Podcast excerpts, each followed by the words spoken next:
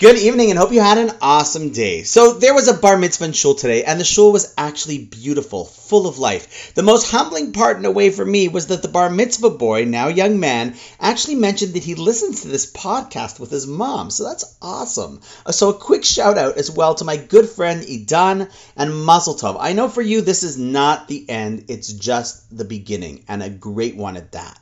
But that's just the backstory to my telling you what happened on my way to shul.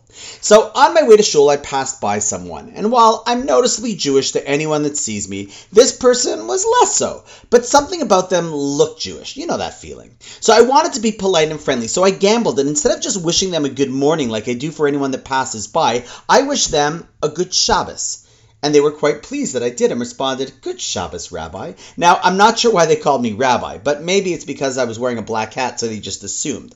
And then, as he was about to head into the store, he felt the need to say to me with a sheepish smile, I know, I'm a bad Jew. So first I thought to myself, I'm not sure why all of a sudden he felt that Judaism believes that there's a need for confessional to clergy. That's the wrong religion. But I wasn't going to let that comment just go. So I looked at him with a smile and said, I have no clue. To be honest, it hasn't even been determined yet. To which he said, Nah, nah, nah, I know what I've done. And then I said, Yes, but you still can't define yourself as a bad Jew because Judaism believes that God judges us on only one choice our next one. See, Judaism doesn't live in the past. We remember the past to inspire our choices in the future. What an amazing idea to think about, a liberating one and a mature one at the same time. As we get ready for Rosh Hashanah, remember, Chevra, the only choice that really matters is the one you're going to make next.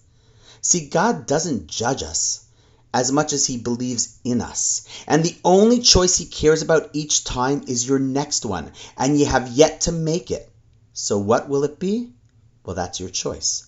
And on that note, wishing you an awesome night, and I look forward to seeing you tomorrow.